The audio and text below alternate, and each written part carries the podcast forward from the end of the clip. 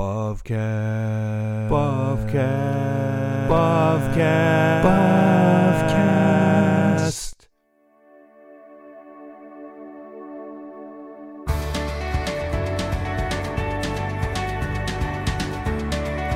This is the Bavcast, a podcast exploring Reformed theology through the works of Herman Bavinck.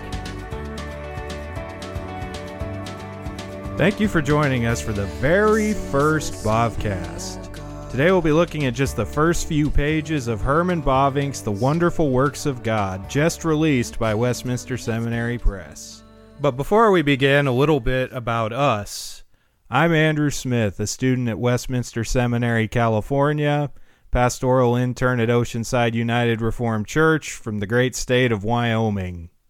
Hi, I'm Mark Scaturo, second year MDiv at Westminster Seminary, California as well.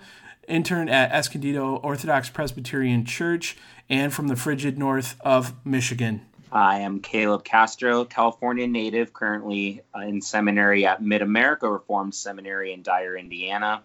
Intern with Oak Glen URC in Lansing, Illinois. We're glad you can join us for our discussion of pages 1 through 3 of this very important, very helpful work of Reformed theology. And we see where he's, uh, how he starts off in this book with teachings on um, man's highest good. What is that man is to attain to? So, what is man created for, really, uh, is what he would put forward as a question so we put this into the form of a question, uh, which everybody I think inevitably has at some point or another. Uh, why do I exist? Why am I born? What am I here for? like he answers that so bluntly, like God and God alone is Yeah. man's highest good. Like if you, in, in- in case you had any problems here, it's God and God alone. Like It's very Westminster uh, Catechism 1, right? Yeah. Yeah, absolutely. What is the chief end of man? Man's chief end is to glorify God and to enjoy Him forever. See, the, the Dutch and the Presbys can't get along. Absolutely. The Dutch and the Presbys are good. Usually. I mean, you guys just got to come around a little bit on your government. Hey now. Baby steps. Yeah, so I mean, a bang right out of the gate there with that. We we all, as he says in the the last sentence of that uh, paragraph, all creatures owe their existence from moment to moment solely to Him, who is the one eternal and omnipresent being. Of course, that that issue that we get from this is uh, to what extent do we recognize that, or to what extent do we acknowledge it, right? hmm Well, he has that whole hierarchy of being too. You know, uh, talks about plants who are devoid of any awareness, and he goes to animals that have received, in addition to their existence and their life, a kind of awareness. But this is like a sensual thing. They are they are aware of the actual and the pleasant, and the useful, but they have no notion of the true, the good, and the beautiful. And I just I just really appreciate. Granted, we're you know only into the first chapter here, and we're discussing things, but Bavinck's writing.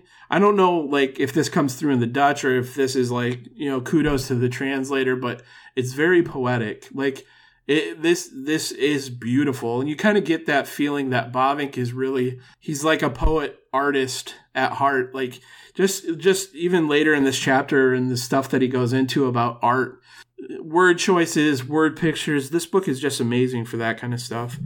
I was listening to the Ligonier webcast the other day, and they had Sinclair Ferguson on there on a panel. He was asked what he was reading these days that he found edifying, and he mentioned this book, and he said he said something to the effect of, "This is the most beautiful work of theology, one of the most beautiful works of theology available in the English language," and and. You definitely see that. I mean, not just is this good as a work of systematic theology, but I mean, as literature, it's like, wow, it really kind of makes you step back and think and appreciate. But another thing too uh, that I think is really interesting is on one hand, the first time I read through this, it's like, you know, this seems really simple and straightforward, the difference between man and animals, and yet it's like at the same time I've never really heard anyone try to explain it like this before in a way that just lays things out so clearly and so sharply and brilliantly makes the distinctions and in our time, this is important because we have a lot of confusion, even at this very point. Like, what is the difference between man and animals? Like, have you ever heard somebody say that animals should have like the same rights and the same dignity as people, or where people will have pets and they not ironically, not jokingly treat their pets as their children and call them their children. And it's like, but but there is a difference. There's an insurmountable hierarchical difference between them because God created man to have dominion over creation. Yeah, but you're just a speciesist, Andrew.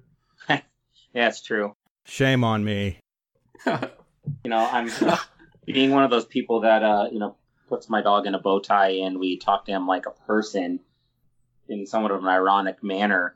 I remember uh, in, in reading through this, I remember it came to mind on that this section right here that what, what's remarkable is just how like you know no matter what kind of personality I ascribe to you know to my dog, uh, no matter what you know story I, I put to whatever he's you know trying to do, you know my my dog's not concerned in the least with the questions of yeah the true good and the beautiful he's not interested in in you know wondering what you know what is the purpose of life he's not going and contemplating uh, art or uh, making you know some kind of criteria for what beauty is and he has no no no sense of a of anything moral or something I don't know innately spiritual if you will in him um, nothing metaphysical.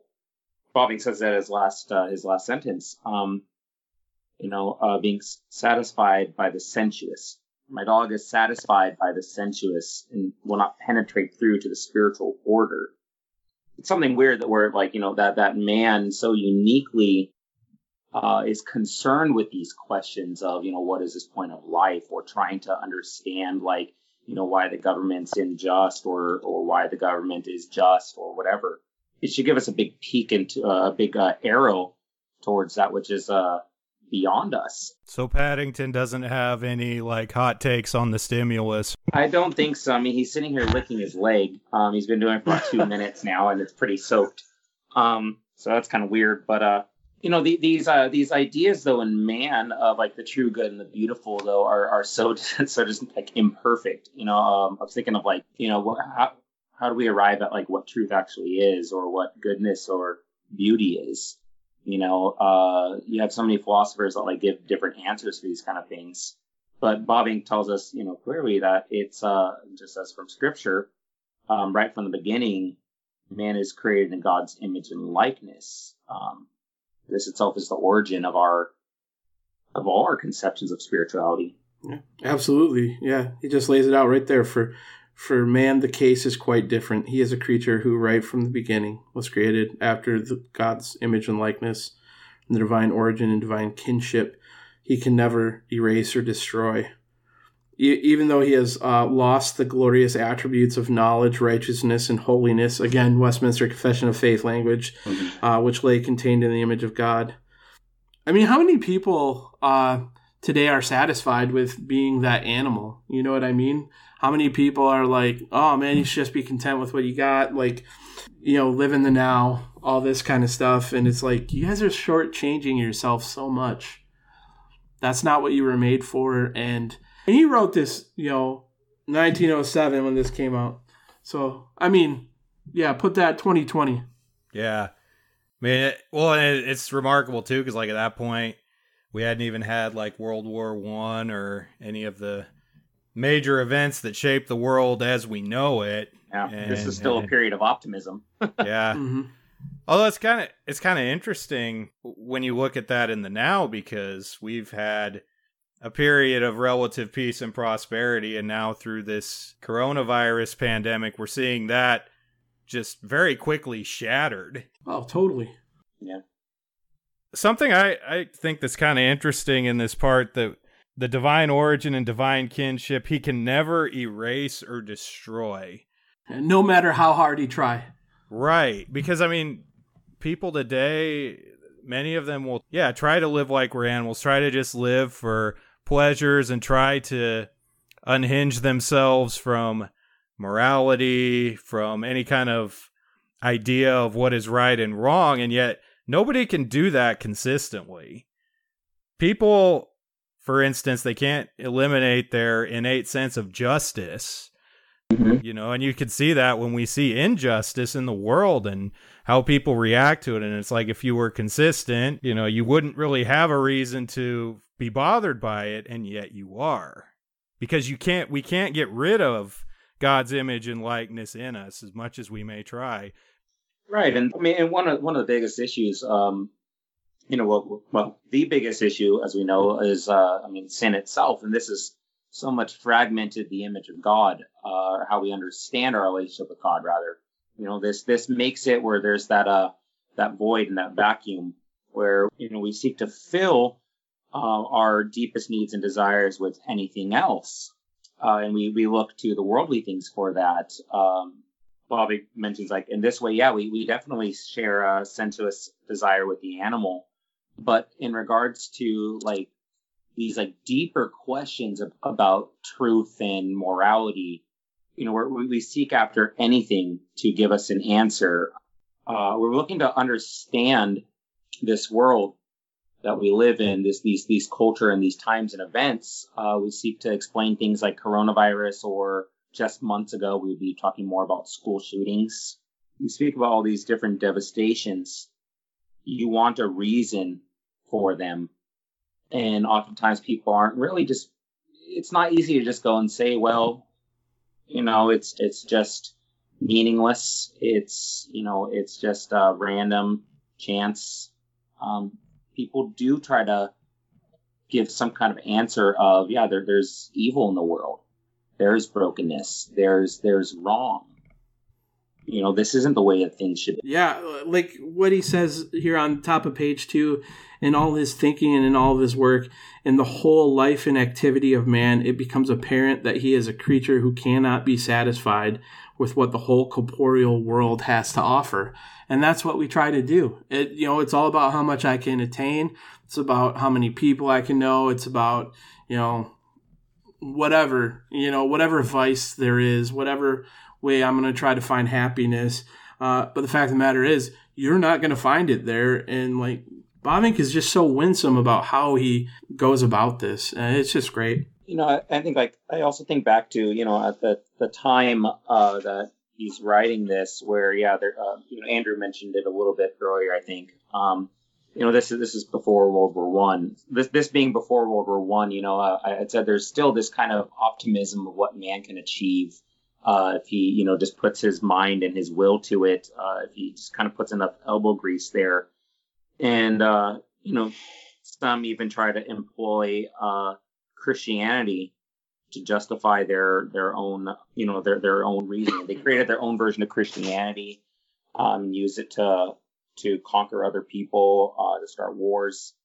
You know, but but when when World War One hit, you know the the the fragmentation of like uh just hit so hard for man. You know, they they realize like there's no reason to be optimistic. Look uh, look what kind of devastation we can bring through war and through terror. Um, uh, let's see. At that time, also right at the end of the war, there would have been also the the Spanish uh, the Spanish influenza, right? Yeah. Um, yeah. 1918. Right. So another another so travesty after travesty. Uh, a couple years later is the crash of the stock market. Um, you know, in the U.S. when Europe was mm-hmm. already facing some really hard economic hardships uh, post war. All these people, uh, living in this time period, um, you know, they, they got that, that thing of, they, they got that, uh, their whole worldview shaken up. You know, we said we can do great things. We said we can bring, uh, uh, greatness and prosperity. Even the Christians who were post millennial at that time were saying, oh, you know, we can advance society and do good and, uh, you know, bring forth the kingdom of God in the millennial, uh, millennial age. And then it just all shatters to pieces. And they say, well, everything we've learned before is a lie uh, you can fast forward to World War II, similar events, right? Uh, yeah. More devastations and horrors that man brought. Um, Cold War, the the the constant the constant possibility that some catastrophe could wipe out everything in a second. I think that we'd be bereft to not evoke Dr. Clark here and talking about how, you know, everybody's thought was getting better every way and every day. You know, you have the universal fatherhood of God, you have the universal brotherhood of man. Um, people, you know, we're seeing the effects of modernization on things like agriculture and industry. Uh, money was being made hand over fist. People were able to eat. People were able to uh, have time for leisure and education, and and then everything really hit the fan. Um, And Because all those things- often too. Right, right. You know, they realize that, oh, hey, all these great uh, innovations that we have can also be extremely devastating and efficient on the battlefield. Yeah, and actually from from World War II, I mean, if, if I remember right, there's a you know, there was big critique of like saying, oh, this is what people were doing in the name of religion, you know, and and really Christians were killing Christians. Um, you know, I think it really it really shook a lot of uh whatever people were holding on to. Um, beginning of the death of Christendom there. But it's really no different than anything else that's gone on since the beginning of time you know, uh, involving in that, that, uh, let's see, the third paragraph down from page, on page two, you know, man, man's not satisfied with sensuous things, even if he tries to put it off uh, and blame Christianity or whatever. Uh, he requires uh, and seeks a good which has not become good because of circumstances, but which is good in and through and for itself, an unchanging spiritual eternal good. And his will, again, can find its rest only in such a highest absolute divine goodness the man wants some kind of uh, wants a, a stability, a sensibility of this life and this meaning and purpose, and that can only be found in God. Right, right. You, just that paragraph before, like he, he says that man's thinking and knowing, although bound to his brain, are nevertheless in their essence quite entirely a spiritual activity, far transcending the things he sees with his eye and handles with his hand. I mean, he picks up more on this motif too when he gets uh, to art later on and things like that. Um, but yeah, yeah, I, I just love this last sentence of that paragraph.